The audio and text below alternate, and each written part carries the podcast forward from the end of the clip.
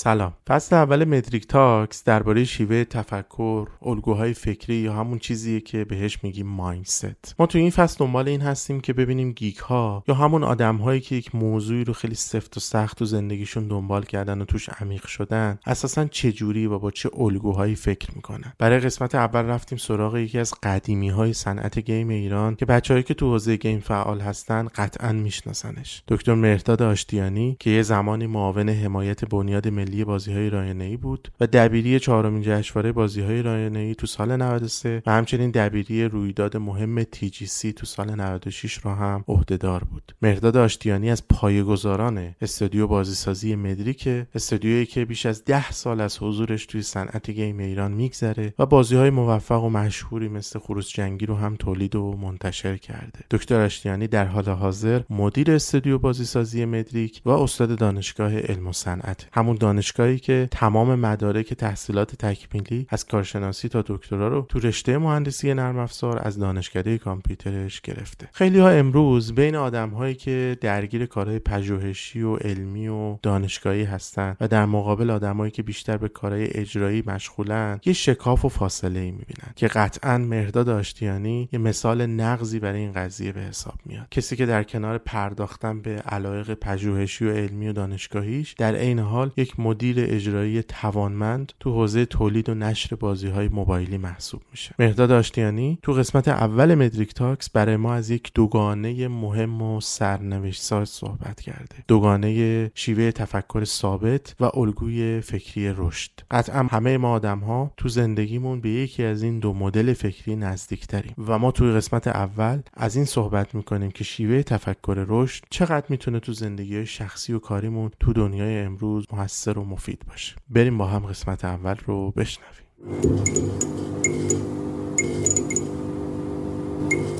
سلام. امیدوارم خوب باشین. آقا این ماجرای هوش و استعداد و اینا چیه؟ احتمالا خیلی شنیدید.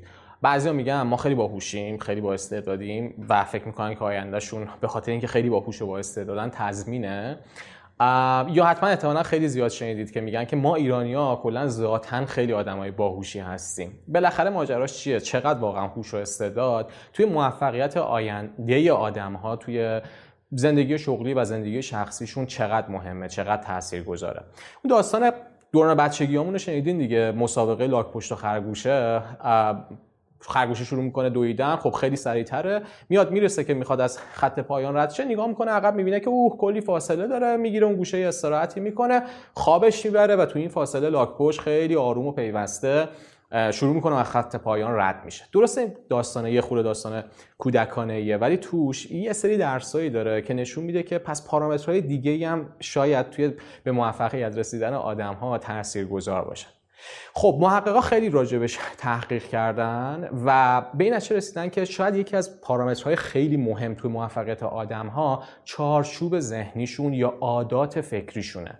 چارچوب ذهنی یا مایندست یا همون عادتهای فکری نوع نگاه ما به دنیای پیرامونمون و از اون مهمتر نوع نگاه ما به خودمون و توانمندی های خودمونه. چارچوب ذهنی مجموعه باورهای ماست که می‌تونه تا حد خیلی زیادی موفقیت یا شکست ما رو در آینده شغلی یا آینده زندگی شخصیمون تضمین بکنه. ها از منظر چارچوب ذهنی به دو دسته کلی تقسیم بندی میشن. افرادی که به اصطلاح بهشون میگن فیکس مایندست یا کسایی که چارچوب ذهنی ثابت دارن و کسایی که چارچوب ذهنیشون چارچوب ذهنی رشد یا گروث مایندست هست.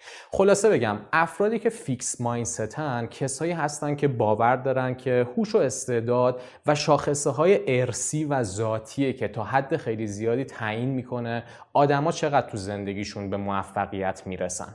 معمولا این آدم دوست دارن توی محیط هایی باشن که باهوشترین فرد اون محیط هستن و از اینکه باهوشترین آدم اون جمع هستن خیلی لذت می‌برن و به خودشون افتخار می‌کنن. معمولا این آدما دوست دارن نشون بدن که تو هر تصمیم گیری یا تو هر نظری که بیان میشه بهترین نظر رو دارن و این هوش و استعداد اونهاست که باعث میشه همیشه بهترین تصمیم ها و بهترین نظرها رو داشته باشن. این آدما معتقدن هوش و استعداده که موفقیتشون رو تامین می‌کنه. یه جورایی شنیدید اصطلاحش این روزا. ژن خوب. یعنی در واقع اگر تو ژن خوب داشته باشی احتمالا می‌تونی به موفقیت برسی. ما که بچه بودیم اهمیت تست IQ خیلی زیاد بود. تو دوران مدرسه از ما یه عالم تست IQ می‌گرفتن. هیچ وقت یادم نمیره. پنجم دبستان یا اول راهنمایی بودیم. اومدن و تست IQ گرفتن. خروجی های اون تست بر حسب اون عددی که کسب می‌کردن اجازه اینو داشتن که وارد مدارس تیزهوشان بشن. یه روز معلممون اومد و تو اون تستی که انجام شده بود گفتش که بچه ها سورپرایز یکی از بچه های کلاس حد نصابش رسیده و می‌تونه ادامه تحصیلش رو توی مدارس تیزهوشان بگذرونه.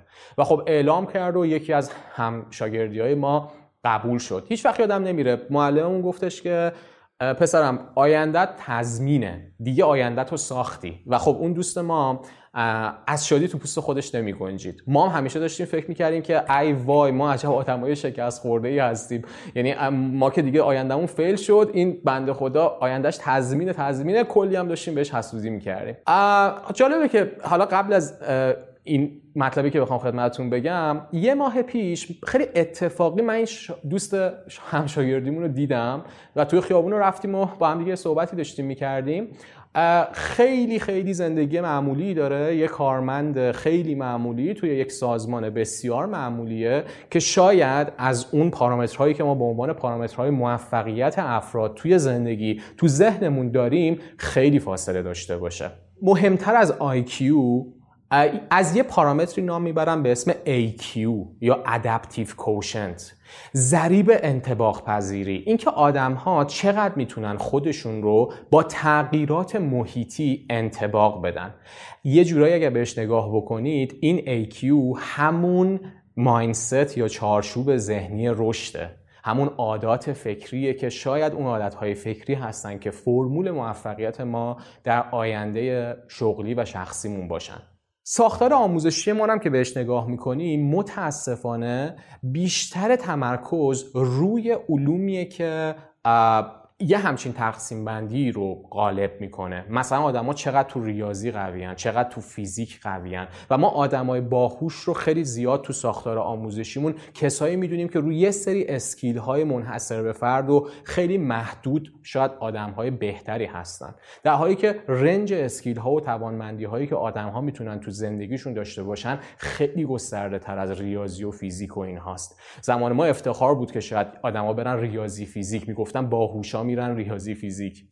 این ساختار غلط رو حتی شما ما ماها حتما با این جملات پدر مادرمون بزرگ شدیم و شما هم شنیدین که میگن که آقا این بچه ما خیلی باهوشه ها ولی متاسفانه تلاش نمی‌کنه. متاسفانه اونقدر پشتکار نداره. راستش رو بخواین شاید این یکی از اون غلط ترین جملاتیه که وقتی ما بزرگ می شدیم مامان باباهامون به ما می‌گفتن. حقیقت ماجرا اینه که آدم های موفق خیلی زیادی بودن که در دوران تحصیلشون اصلا دیده نشدن و اصلا به عنوان بچه باهوش های اون کلاسه شناخته نشدن. همه ما داستان آدمایی مثل ادیسون، تولستوی، داروین اینا رو شنیدیم که تو دوران تحصیلیشون تو زندگی تحصیلیشون نه تنها تا زندگی تحصیلی موفقی نداشتن حتی بعضا از دور... از مدرسه اخراج هم شده بودن.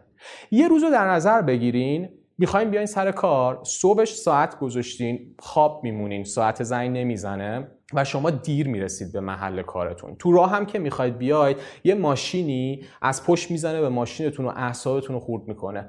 با کلی تاخیر می‌رسید توی محل کارتون رئیستون شما رو می‌بینه دو تا تیکم بهتون میندازه و دو تا تحقیرم میشید و که آقا چه وضعشه چقدر باز دیر اومدی و اینها. میشید کارتون رو می‌کنید تو کارتونم با یه چالشی روبرو میشید. نمی‌تونید اون چالش رو رفع بکنید. شبم که می‌خواید برگردید می‌بینید که ماشینتون رو یه جایی پارک کرده بودید. پلیس اومده براتون جریمم نوشته.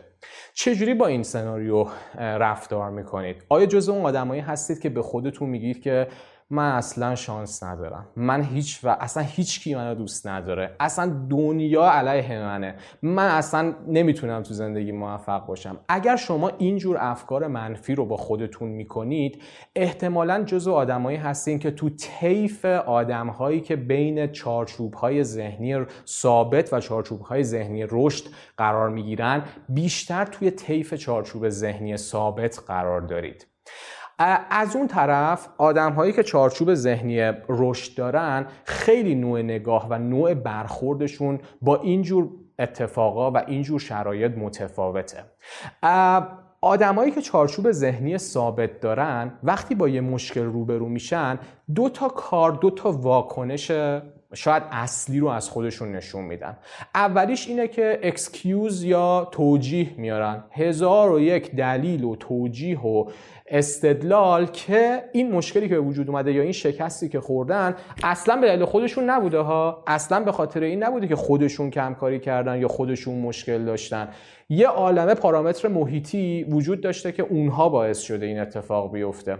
یا اینکه دنبال آدمایی میگردن که اونها هم هزار تا بدبختی و مشکل تو زندگیشون دارن. انگلیسی های اصطلاحی دارن میگن میزری لافز کامپنی بدبختی از همراهی خیلی خوشش میاد. بعد دیدین آدما تو اینجور شرایط یه عالمه میشینن و می‌خوان به همدیگه اثبات بکنن که من از تو بدبخترم. بعد هم شروع می‌کنن درد و رنجاشون رو با همدیگه به اشتراک گذاشتن. این روزام که خب شرایط اقتصادی و شرایط مملکت ما متاسفانه خیلی خوب نیست احتمالا این آدما رو خیلی زیاد دیدید. اینجور اتفاقات رو خیلی زیاد در واقع باش روبرو شدید. خب حالا برسیم به مایندست رشد. کسایی که گروث مایندست دارن دو تا فاکتور اصلی دو تا پارامتر اصلی توی اینجور آدم ها خیلی بلده اولیش عشق به یادگیریه و اینکه دائما در حال یادگیری هستن و خیلی دوست دارن چیزهای جدید یاد بگیرن. و دومی هم ثابت قدمیه. یعنی اینکه این عشق به یادگیریشون صرفا یه, یه انفجار عاطفی نیست که توی بازه زمانی کوتاهی برن و یه کاری رو شروع کنن و بعد از یه مدتی هم رهاش بکنن. مثلا توی بازه زمانی کوتاهی به فکر این بیفتن که بریم ساز بزنیم. نمی‌دونم بریم مثلا فرض کنید فلان زبان خارجی رو یاد بگیریم و بعد از مدت کوتاهی هم رهاش بکنن. نه پایداری دارن توی این کارشون. خب دیالوگایی که معمولا از این آدم ها میشنویم اینجوریه که اگر شکست بخورن حرفایی که می‌زنن اینه که خب اینم یه شکست بود دیگه ازش یاد گرفتم. تا زمانی که دارم یاد می‌گیرم اشکال نداره. باید سعی کنم تو تجربه بعدی که دارم از تجربیات شکست قبلیم استفاده بکنم و یه خروجی بهتر بسازم. شکست خوردن برای همه است و اون چیزی که آدمها رو متفاوت می‌کنه یادگیریه. توی صنایع مختلف به خصوص صنعتی که ما توش فعال هستیم یعنی گیم اینداستری اهمیت داشتن چارچوب ذهنی رشد فوق العاده زیاده. صنایع استارتاپی به خصوص گیم اینداستری با شکست های فوق العاده زیاد همراه هستن. ما خودمون تو استودیو مدریک تو چندین محصول اولیه‌ای که تولید کردیم شکست خوردیم. تا اونجایی که اصلا داشتیم به این فکر می‌کردیم که آیا کار رو ادامه بدیم یا نه. ولی ثابت قدمی و استفاده از تجربیات اون شکست ها باعث شد که اولین محصولات موفق خودمون رو بتونیم تولید بکنیم و بعد این کار رو ادامه بدیم. پس این نوع تفکر شاید خیلی خیلی برای اینجور صنایع پر ریسک با اهمیت باشه شما اهمیت این چارچوب ذهنی رو حتی تو نگاه آدم ها به سرمایه گذاری و زندگی شخصیشون هم می‌تونید ببینید. بعضیا هستن که اگر یه کوچولو ریسک بکنن و سرمایهشون رو از دست بدن خیلی ناراحت میشن. مثلا طرف پولش رو گذاشته تو بورس حالا یه ریسکی کرده دیگه پولش رو از دست داده و انقدر این ناراحتی براش بزرگه که اصلا نمی‌تونه این شکست رو تحمل بکنه. ولی کسایی که چارچوب ذهنی رشد دارن معمولا ریسک پذیریاشون هم بالاتره. کتابای self motivation از این کتابای خود انگیزشی که نگاه بکنید احتمالا این جملات کلیشه‌ای رو زیاد دیدید که خودت رو باور کن ریسک پذیر باش به توانمندی های خودت باور داشته باش. همه این عبارت ها رو اگر ریشه یابی بکنیم می‌بینیم که همه این عبارت ها داره اون mindset یا چارچوب ذهنی رشد رو تو ما تقویت می‌کنه. داره به ما یاد میده که با یه نگاه دیگه به دنیای پیرامونیمون و به خصوص به خودمون نگاه بکنیم. از طرف دیگه نکته جالب این در واقع چارچوب ذهنی خیلی وقتا نمودش تو زندگی های شخصی و حتی زناشوییه. شما خیلی وقتا دیدید که وقتی مثلا یه فردی دنبال همسر میگرده بهش میگن که آقا تو تو زندگی مشترکت از همسرت چی توقع داری؟ طرف میگه که اینکه مثلا فرض بفرمایید که منو همونطور که هستم بخواد. سعی نکنه منو تغییر بده. ای وای چقدر قور می‌زنه چقدر به من انتقاد می‌کنه. معمولا آدمایی که چارچوب تو بیشتر تو یک سر این طیفن یعنی تو طیف تو در واقع انتهای طیف چارچوب ذهنی ثابت هستن بیشتر توی زندگی های زناشوییشون دنبال این قضیه هستن. بهترین همسرشون رو کسایی می‌بینن که اصلا میلی به تغییر اونها نداشته باشه. از اون طرف کسایی که چارچوب ذهنی رشد دارن اتفاقا خیلی استقبال می‌کنن. آقا از من انتقاد کن. خیلی خوبه اگه من مشکلی دارم صحبت کنیم در موردش و من تبدیلی به یک آدم بهتر بشم تو زندگیم. این اتفاق توی استارتاپ ها حتی جیم کالینز هم تو کتاب Good to Great ش بهش اشاره می‌کنه. می‌تونه منتهی به یک اتفاقی بشه بهش که بهش میگن بیماری مدیر عامل یا CEO's disease بیماری مدیر عامل میگه که معمولا رهبرا یا مدیرایی که تو سازمان بیشتر توی طیف چارچوب ذهنی ثابت قرار دارن کسایی هستن که به مرور زمان بیشتر دوست دارن بله بشنون تایید بشنون تعریف و تمجید بشنون. درسته همه ما از انتقاد کردن خیلی خوشمون نمیاد. این یه حقیقتیه. ولی کسایی که یا مدیرایی که این توانایی رو تو خودشون پرورش دادن که اتفاقا انتقاد بشنون و انتقاده که کمکشون می‌کنه که روند کاریشون رو بهبود بدن تونستن با کم کردن منیت یا ایگوی خودشون این توانایی رو تو خودشون تقویت بکنن. در واقع سوال اصلی اینه شما کی خوشحالید؟ وقتی باهوشترین یک جمعیت خوشحالید یا وقتی دارید یه چیزی رو یاد می‌گیرید خیلی خوشحالید اینجاست که اهمیت بودن و شدن درک میشه. خیلی وقتا ماها از بودن لذت می‌بریم و خیلی از کسایی که چارچوب ذهنیشون بیشتر تو طیف چارچوب ذهنی رشد قرار داره این آدما از شدن از شدن از تبدیل شدنه که لذت می‌برن و بهشون انرژی میده. توی فوتبال هم احتمالا اینو دیدید. بازیکن ممکنه پیش بیاد دیگه. یه بازیکنی گل به خودی بزنه. برخورد بازیکن ها خیلی تو این شرایط متفاوته. یه بازیکن انقدر بعد از گل به خودی زدن ناراحت و دپرس و بی انگیزه میشه که مربی بلافاصله مجبور میشه بکشتش بیرون. از اون طرف یه بازیکن دیگه وقتی این اشتباه رو مرتکب میشه انقدر تلاش می‌کنه که اون اشتباهش رو جبران بکنه که اتفاقا تبدیل به بهترین بازیکن زمین میشه و خیلی وقتا گلای در واقع خورده رو هم اینجور بازیکن جبران کردن.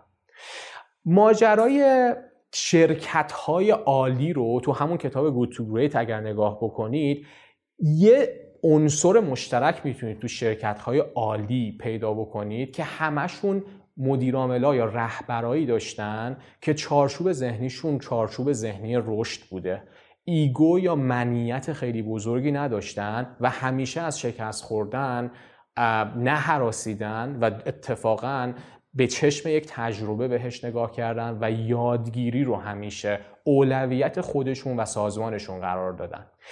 این روزا تو جامعه ما با شرایطی که داریم با همه چالش ها سختی ها وجود آدمایی که چارچوب ذهنی رشد دارن فوق العاده احساس میشه. تو همین شرایط بد اقتصادی شما می‌تونید دو تا دیدگاه داشته باشید. یا تبدیل به آدمی بشید که دائم بگه که آقا تو این مملکت هیچ کار نمیشه کرد. اصلا این شرایط رو نمیشه دیگه تحمل کرد. ما به هیچ جا نمی‌رسیم. ما موفق نمیشیم. تو همین شرایط آدمایی هستن که از کوچکترین فرصت ها می‌خوان استفاده بکنن و همیشه به جلو نگاه می‌کنن همیشه به یادگیری نگاه می‌کنن و تو همین فضا کارآفرینی و ایجاد کسب و کارهای موفق فکر می‌کنن. پس این دست ماست که چجوری به دنیای پیرامونمون نگاه می‌کنیم؟ یه اشتباهی هم توی این ماینست های رشد وجود داره. خیلی فکر می‌کنم بعضی از شاخصه های مثبتی که تو وجودشون هست رو باید ترجمه بکنن به چارچوب ذهنی رشد. مثلا طرف میگه آقا من خیلی اوپن مایندم خیلی انعطاف پذیرم پس من حتما چارچوب ذهنی رشد دارم. راستش بخواید خیلی اوپن مایند بودن ربطی به چارچوب ذهنی رشد نداره. یا از طرفی کسایی که فکر... کسایی که میگن که آقا ما خیلی تلاش می‌کنیم برای یادگیری خیلی تلاش می‌کنیم همین کافیه همین مستحق تشویق این و این یعنی که ما چارچوب ذهنی رشد داریم.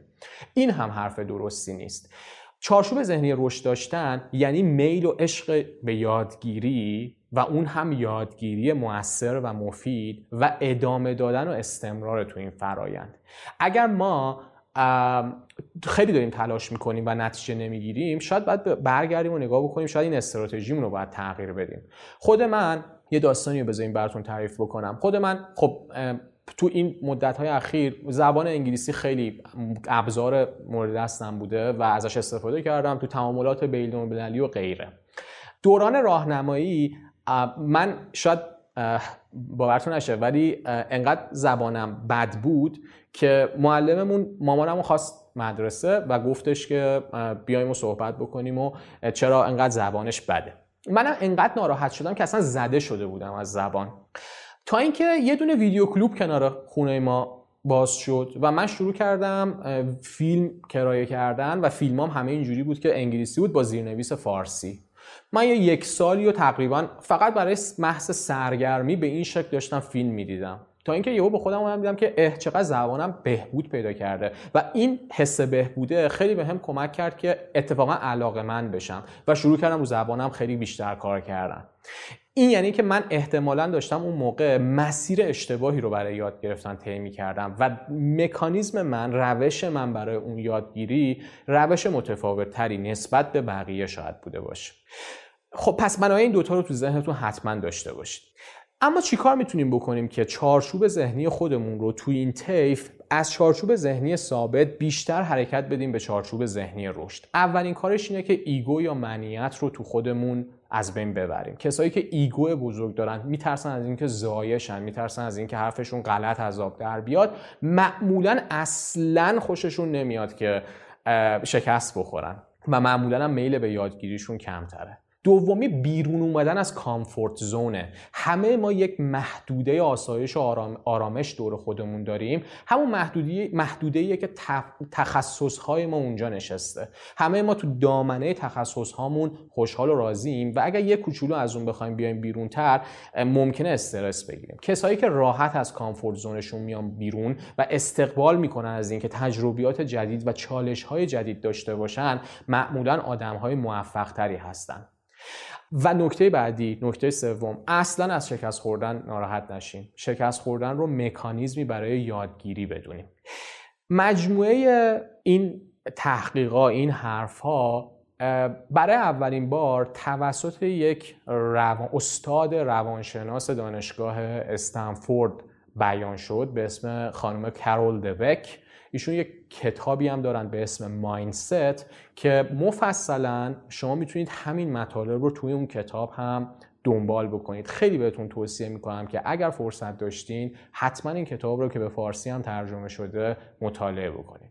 نکته آخرم اینکه بنجامین باربر که یه در واقع نظریه پرداز سیاسی هست میگه که من آدمهای جهان رو به آدمهای باهوش و با استعداد و آدمهای بیهوش و بی استعداد یا آدمهای موفق و غیر موفق تقسیم بندی نمی کنم. من دنیا رو به آدمهای یادگیرنده و کسایی که میل به یادگیری ندارن و تمایلی به یادگیری ندارن تقسیم بندی می‌کنم امیدوارم که همه ما بتونیم روی این شاخصه درونی خودمون کار بکنیم و این مسئله بتونه تو موفقیت های ما تو آینده کاری و شخصیمون تأثیر گذار باشه خیلی خوشحال شدم و به امید دیدار مجدد